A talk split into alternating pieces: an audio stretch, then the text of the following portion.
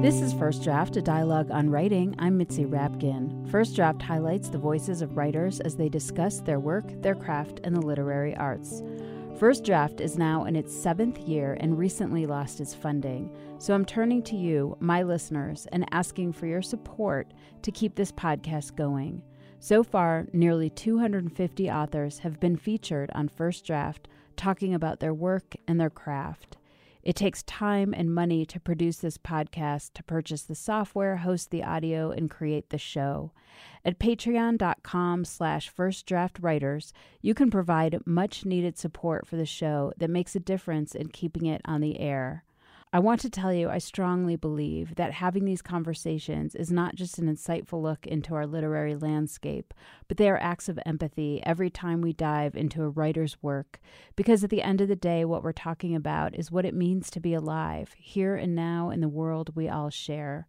I believe dialogue is what we often lack in many realms of our society, and I hope in some way this podcast is contributing to the conversation. So consider that your donation supports over three hours a month of deep conversation about craft and literature and what it means to reflect on our human experience. Please take a stake in these conversations by supporting their creation.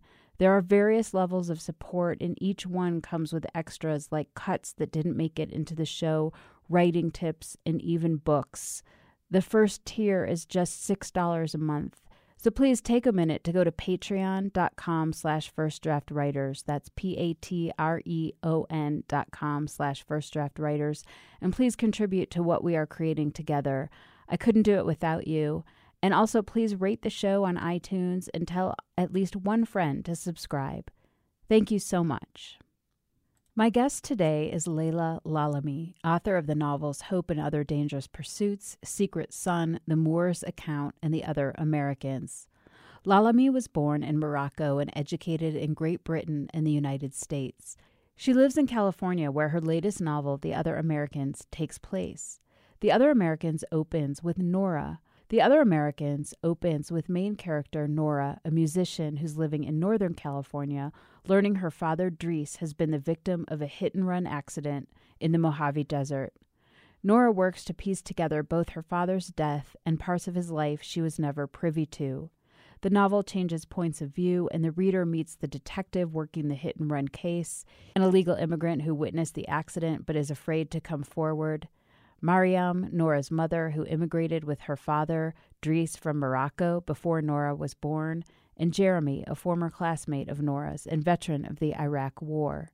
As the story unravels, issues of class, race, immigration status, and gender surface.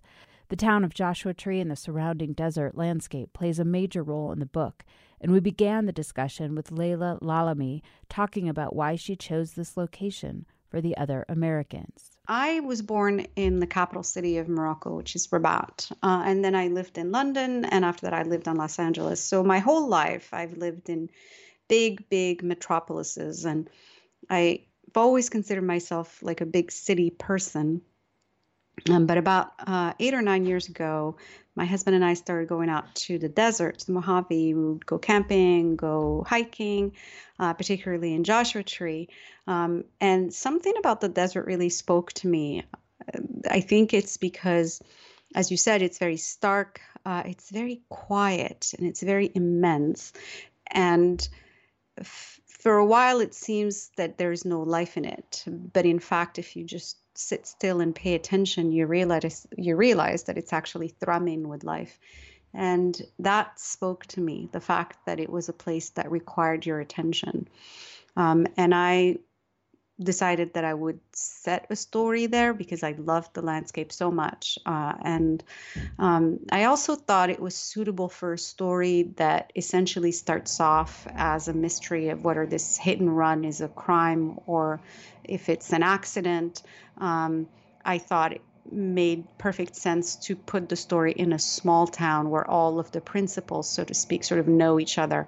Um, I thought that would work well with the mystery element the story is told through multiple points of view on the same incident, the same hit and run. You have um, many characters, but we we begin and end with Nora, and she's really the moral center and the plot center of the book. So tell mm-hmm. me a little bit about her. She's a musician and she has synesthesia. Tell me about creating her and, and who you wanted her to be. Well, so Nora is basically somebody who was born in the Mojave, but does not necessarily, or did not necessarily at the beginning of the book, see its beauty and couldn't wait after high school to get out of town and move to a big city. And as the book opens, she is uh, she's 29 years old, 30 years old. She is a, a musician. Uh, as you mentioned, she has this um, not a condition really. It's just a different way that your brain is wired but it's synesthesia which is basically the perception of uh, both color in, in her case both color and musical notes are fused. Um, and she's a composer but she's struggling because the field of the field that she's in obviously is very male dominated and she's having trouble sort of placing her pieces in festivals and other venues so she's a struggling artist. Uh, and so she lives in the Bay Area. And as the book opens, she finds out, uh, she gets that phone call that we spoke about. And she finds out that her father has been uh, killed in this hit and run, and she has to return to this little town. Uh, and that's how the book opens. Um, she was a character that was present to me from the very beginning. I knew I wanted to have her in the story uh, and write about her. Um, and initially, she was one of only three main characters in in in one of my earlier drafts. It was her. It was the detective who's obviously in charge of investigating the accident, and it was Nora's love interest, who's in the book, who's Jeremy. Um, so those were the three. And as through the process of writing and rewriting and revision, then it kind of opened up to the other characters, so that in the end we end up with nine characters, nine narrators. I think her her relationship with her father was much less complicated than with her sister and her mother. She's the youngest. I think she felt a certain sort of support from her father and not the same from her mother. It's, it's sort of common in you know in immigrant families, you know, obviously there's a lot of pressure to be sort of successful it's like and that usually means financially successful you know becoming a doctor or a lawyer or an engineer something like that. And nora of course does not fit into that mold. And so hence her sense of feeling alienated from her mother who really puts this pressure on her. And also from her sister who actually is the image of that perfect sort of immigrant daughter.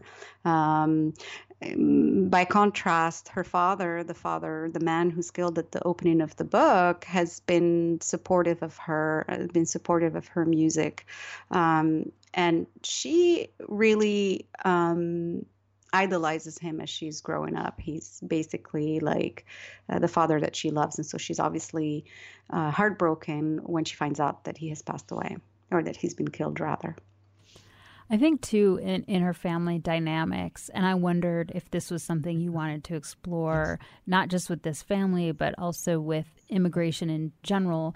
You have the realists and you have the dreamers. And so the realists are maybe maybe there's more fear in their life, but also that fear is is is rooted in something real in terms of the environment and the racism and that sort of thing and and wanting maybe a secure job. And then there's the dreamers who want to go out and make their way and create new opportunities and maybe in some sense throw that caution or or the desire for something really stable to the wind. And i'm mm-hmm. wondering if you can talk about that yeah, I mean, I think also that that dynamic that you describe as sort of like the the realist versus the dreamer is a dynamic I've noticed in so many families. Like I wonder often if it's not something that's driven by biology and by the need to differentiate oneself from other siblings where one sibling, say for example, an older sibling is a scientist, then I'm going to be an artist. Or if the older sibling is a realist, then I'm going to be a dreamer. I really don't know, but it's something that I would say in almost every family, you're going to have one child that's going to be a realist and one that's going to be a bit more of a dreamer. Uh, and I think it's particularly pronounced in this case just because uh, of the the sort of details about the family, the fact that the parents Driss and Maryam came to the United States in 1981 because Driss was basically uh, politically active in Casablanca and was getting on the verge of getting in trouble with, with the police.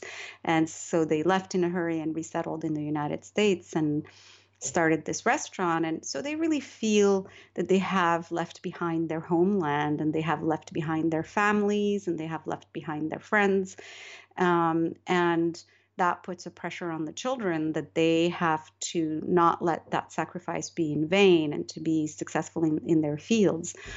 But even with that, that doesn't mean that one of the children is not going to want to be a dreamer. And in the case of this family, it is the younger child, the one that's born in the, in the U.S., who is who who is born long after the family has basically become settled and be, and has and owns the restaurant and is doing uh, better but the older child the one who was only a toddler when the family has arrived arrives in the united states um, has seen the sacrifices has you know had to uh, watch her family really uh, struggle in the early years of their resettlement. And so she doesn't take anything for granted and she really feels this pressure to uh, become a, a, doctor, at which she she doesn't succeed, so she becomes a dentist, uh, and she has a very successful practice. And she's married to another dentist, and you know she lives in this uh, nice home, and so she really has tried all her life to fit into the mold that that I think is expected of her.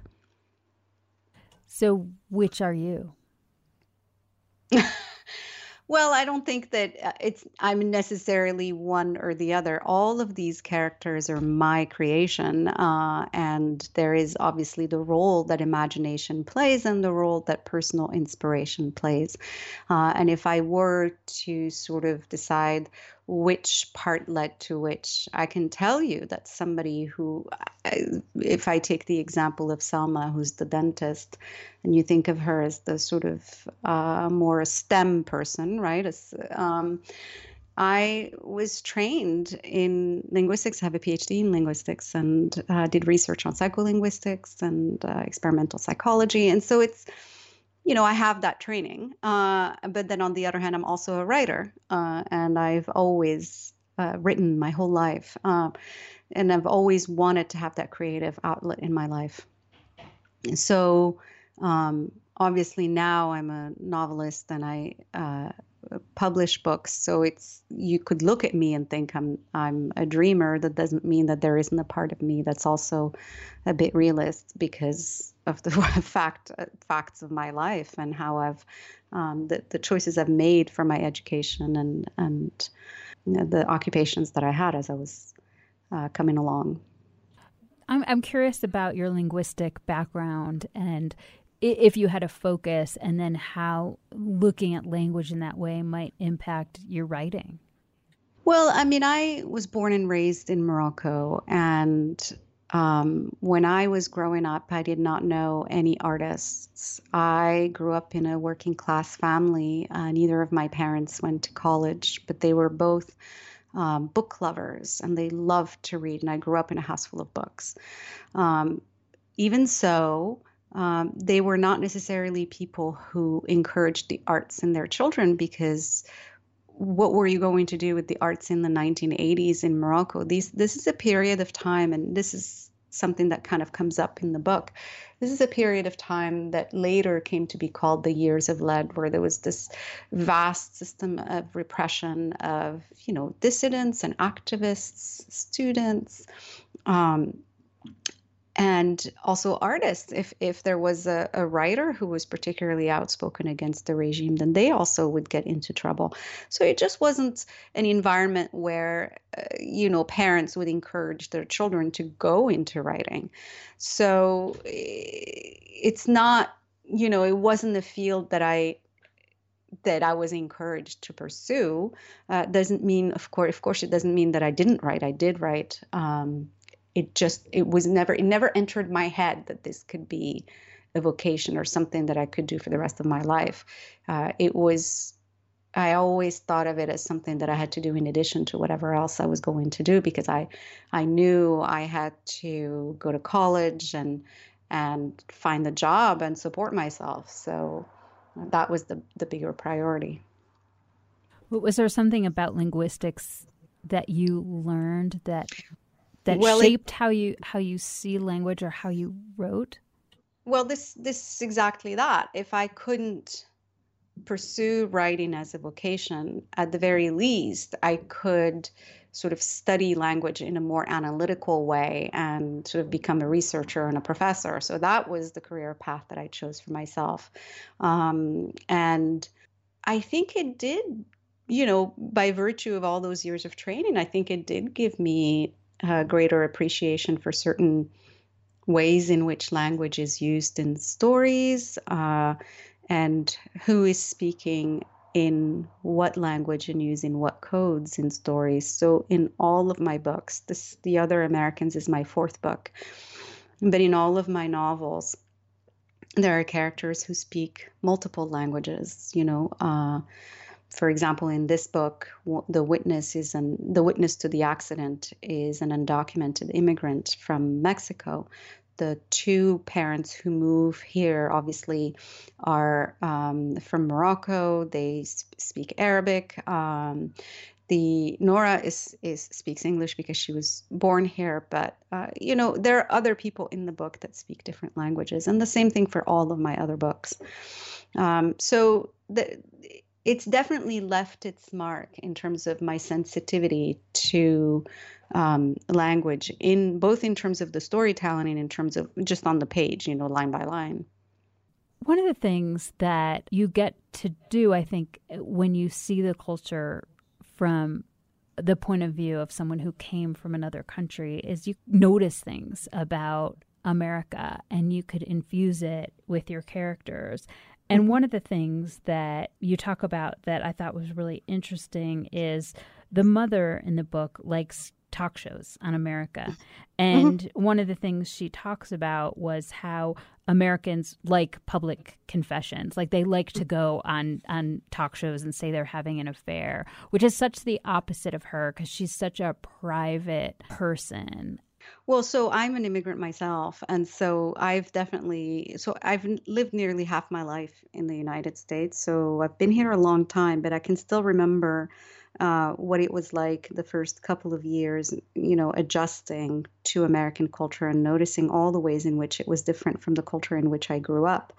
Um, one one big difference to me is that I grew up in a culture that divides the private and the public in very different ways than than it is than they are divided in in the United States, and I remember being struck by the talk shows on television myself. I wasn't really into them, but I knew, but then, but I knew people who were, and they would watch them every day, and every day it was a new, a new story, and and so this character is definitely noticing that, and one of the things that happens with her is that she notices that Americans love to confess on television and talk about their private lives and try to sort of heal from their problems, and she doesn't do that, and culturally she wouldn't do that. Um, but at the same time, she's sort of fascinated by that and can't stop watching. So it, and she basically spends her time watching talk shows in the first few years. And, and also, you know, she's been told that it's a good way to practice your language and, and learn uh, English. So, so that's sort of her excuse for watching them constantly. But of course, there's this draw of the sort of the voyeuristic aspect of all of it of listening to other people's problems and and hearing these problems discussed openly.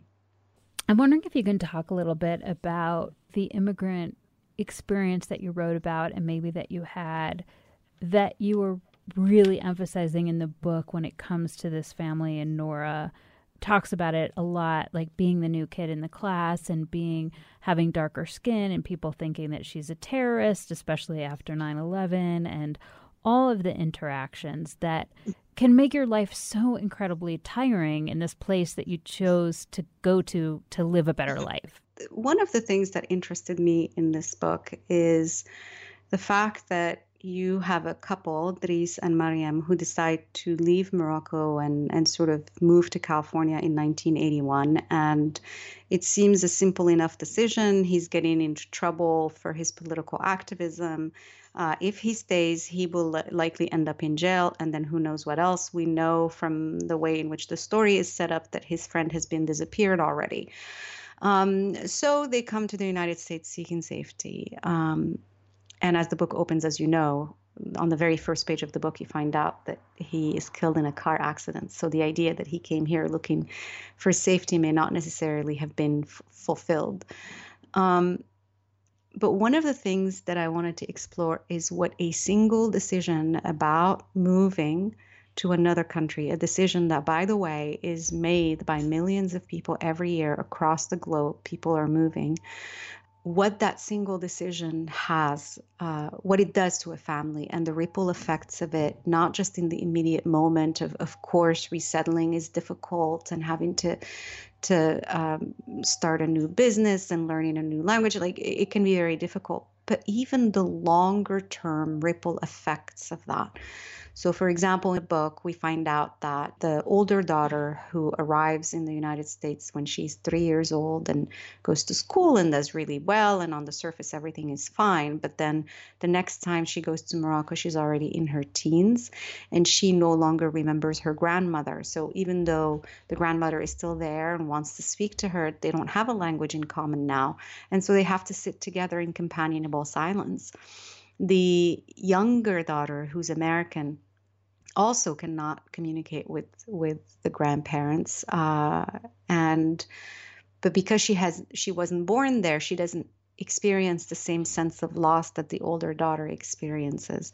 Uh, and then of course but with the but with the younger daughter who's darker skinned than the older one she gets the sort of uh, to feel the sort of racist uh, treatment at school so all of these reactions, all of these events, uh, all of these interactions with family members or with strangers all flow from that single decision back in 1981 for the family to move here so that's one of the things i wanted to explore in the book is like the different aspects of the of one immigrant experience. It can be two adults coming here it could be a toddler and it could be somebody who's born here and they will all be touched by immigration and they will all be affected by it in sometimes radically different ways. So even though i'm not sure how many years you've been here but even though you've been here for a while did did writing this book illuminate anything for you? Did you learn anything new just by writing it? Um, I mean, I think that what I learned is what I put in this book, which is that this ripple effect that I'm only now feeling because I'm at a stage in my life where my parents are getting older. Uh, and so it is beginning to sort of really sort of dawn on me and sort of settling for me that I'm going to be away at a moment that they need me.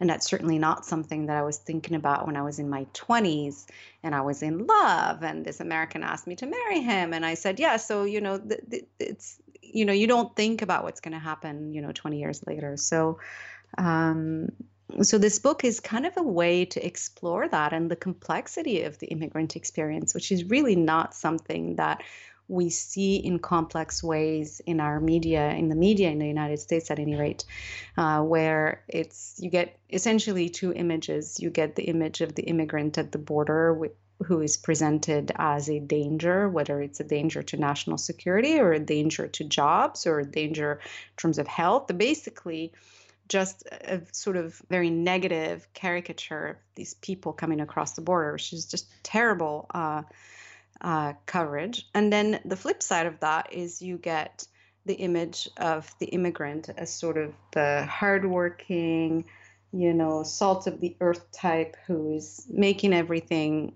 you know, the country stronger and is very successful and starts a tech company or I don't know what. And the thing is, is there there are 40 million immigrants in this country and their experiences are as varied as their numbers. Uh, some are naturalized citizens, some are uh, immigrants that are documented, and some are undocumented. But they all have that sense of living their lives in the in the particular, in the singular. But every time they see it in the media, it is reflected back at them in the generic and in the political, and in these caricatures.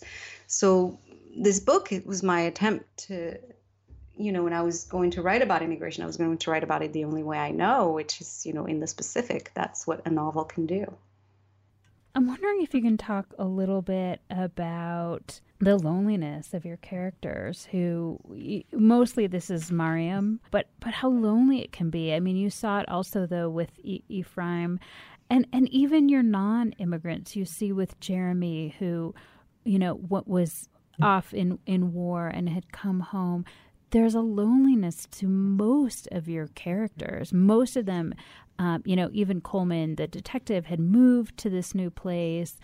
Is that important for fiction, or was it just, you know, something that you wanted to explore? I think because of the setup of it being nine different characters, I sort of like really fell deeply into these voices.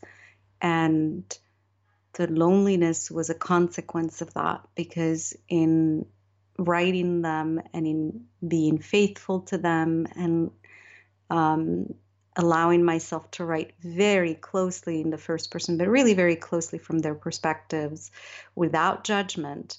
I think that's what gets at that loneliness. Ultimately, we are all alone. No matter how much you know a person, you're, you can't be inside their head or inside their heart. And the art of fiction actually allows you to do that because you're using the eye and you are basically creating the illusion that you are inside the, the head or the mind of the, the head or the heart of the other person.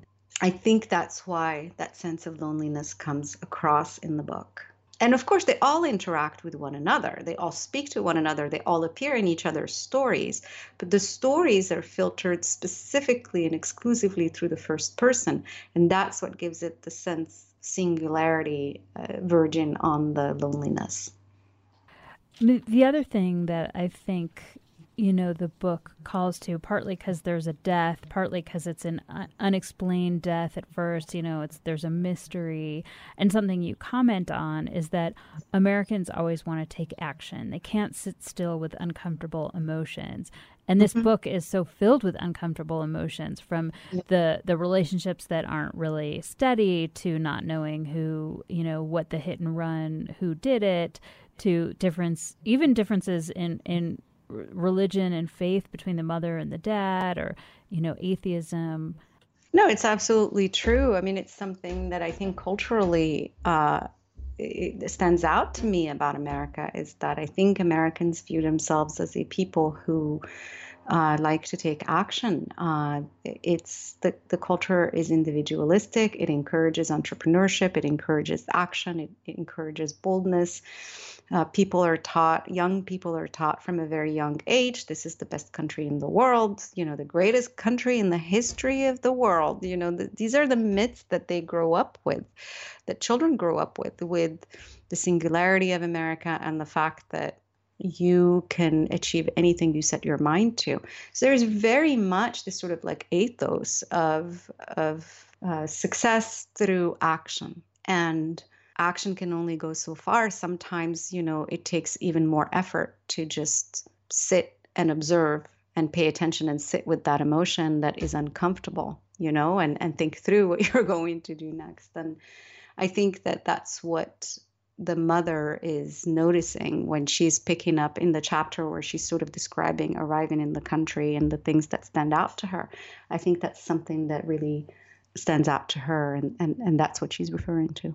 Can you read a passage from an author that speaks to you or influenced you as a writer? Yes. So I thought about this and I thought I would read uh, from The Bluest Eye which is the very first book by Toni Morrison that I had ever read. Um, and she then, and then of course I read all the other ones, and she's been just a writer I admire profoundly and a big influence on on my writing. Uh, this passage takes place in the Breedlove home, and uh, she's about to describe the inside of the house. There is nothing more to say about the furnishings. They were anything but describable, having been conceived, manufactured, shipped, and sold in various states of thoughtlessness, greed, and indifference. The furniture had aged without ever having become familiar. People had owned it, but never known it. No one had lost a penny or a brooch under the cushions of either sofa and remembered the place and time of the loss or the finding. No one had clucked and said, But I had it just a minute ago. I was sitting right there talking to, or Here it is. It must have slipped down while I was feeding the baby. No one had given birth in one of the beds, or remembered with fondness the peeled paint places, because that's what the baby, when he learned to pull himself up, used to pick loose. No thrifty child had tucked a wad of gum under the table. No happy drunk, a friend of the family with a fat neck, unmarried, you know, but God, how he eats, had sat at the piano and played You Are My Sunshine. Tell me why you chose that because I think that this this passage does something very tricky, which is it starts off by telling you that the furnishings in this home are not really describable. And then it goes into these sort of fictional scenarios about how, if you were attached to these furnishings, the stories that that might be told about these the the, the furniture so it's doing this trick where it's actually describing to you something through what it doesn't have and what it can't have. And part of the reason it can't have those things is because in the sale of furniture to this black family in Ohio, already the furniture being sold to them is defective. And um, you know right off the truck the the the sofa has you know the back of the sofa is split and it makes it harder for the family to even invest feelings or invest stories in the things that they own. And so the home the the furniture looks a certain way and looks indescribable because of that. So it's just i think just narratively it's it's a beautiful way of showing us uh, what's missing in that home. Can you read something that you wrote? Maybe it was tricky or hard to write or changed a lot from the first draft so I thought I might read from the mother's perspective since you liked it. When we moved to America 35 years ago, many things took me by surprise, like gun shops next to barber shops, freeways that tangled like yarn, people who knocked on your door to talk about Jesus, 20 different kinds of milk at the grocery store, signs that said, don't even think about parking here. I remember pointing them out to Driss. They even have signs that tell you what you can't think. But above all, I was surprised by the talk shows, the way Americans love to confess on television. Men talked about their affairs or addictions or gambling problems. Women talked about their weight or plastic surgeries or the children they had outside marriage. Even teenagers had something to say, mostly about how terrible their parents were. And all of it like it was a normal thing. I couldn't stop watching. The television sat on top of the supply cabinet in the back of the donut shop, and while I was washing dishes or mopping floors, I would watch Sally or Donahue, which in those days were on in the middle of the afternoon when the shop was quiet. My brother had told me that watching television would help me improve my English, and I will say I learned a lot of new words like paternity test and artificial insemination and AIDS epidemic. But my trouble was pronunciation how easy it was to say tree when I meant three, or utter when I meant other. I needed a lot of practice. Tell me a little bit about that.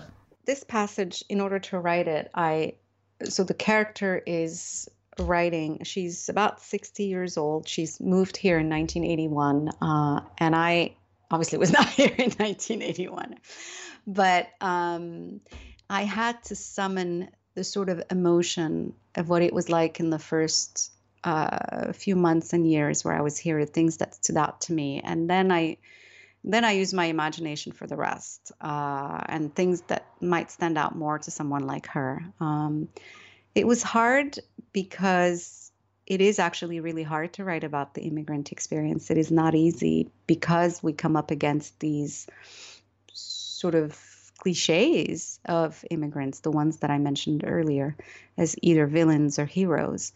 Um, and also, just at, at, at the sentence level, this is a character who, as she mentions, has trouble with pronunciation, but she also, while she's, you know, speaking, she has like these long sort of uh, like really long sentences. And one of the things I, one of the tricks I had to use is how to figure out how to keep these sentences going as long as I could manage and make them flow as if she was speaking.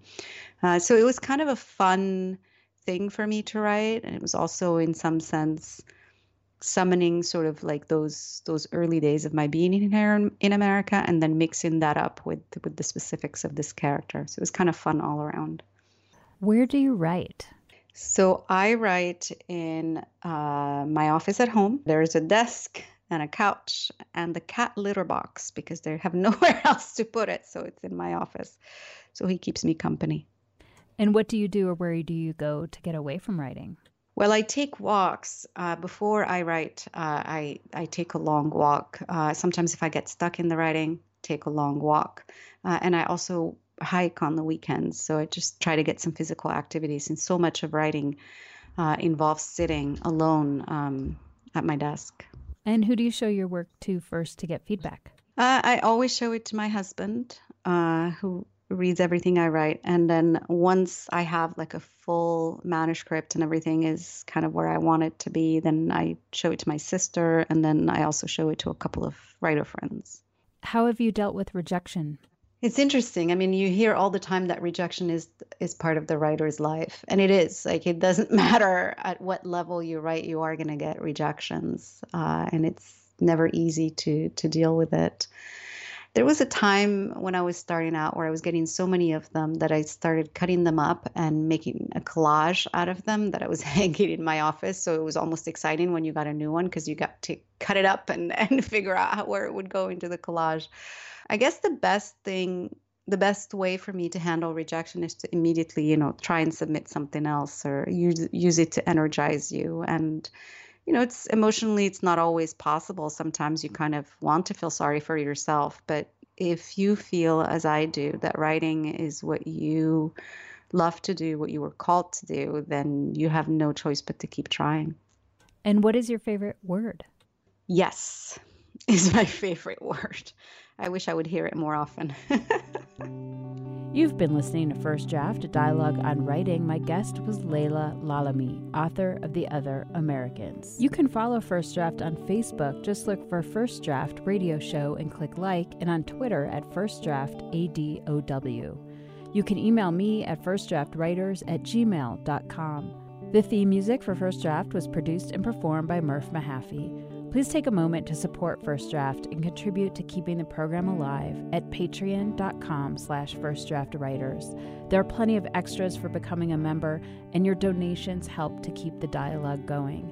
I know you might be listening in your car or when you're on the run, but please consider coming back to your computer at some point and donating to First Draft. That's patreon.com slash firstdraftwriters. And please rate the show on iTunes and invite a friend to listen.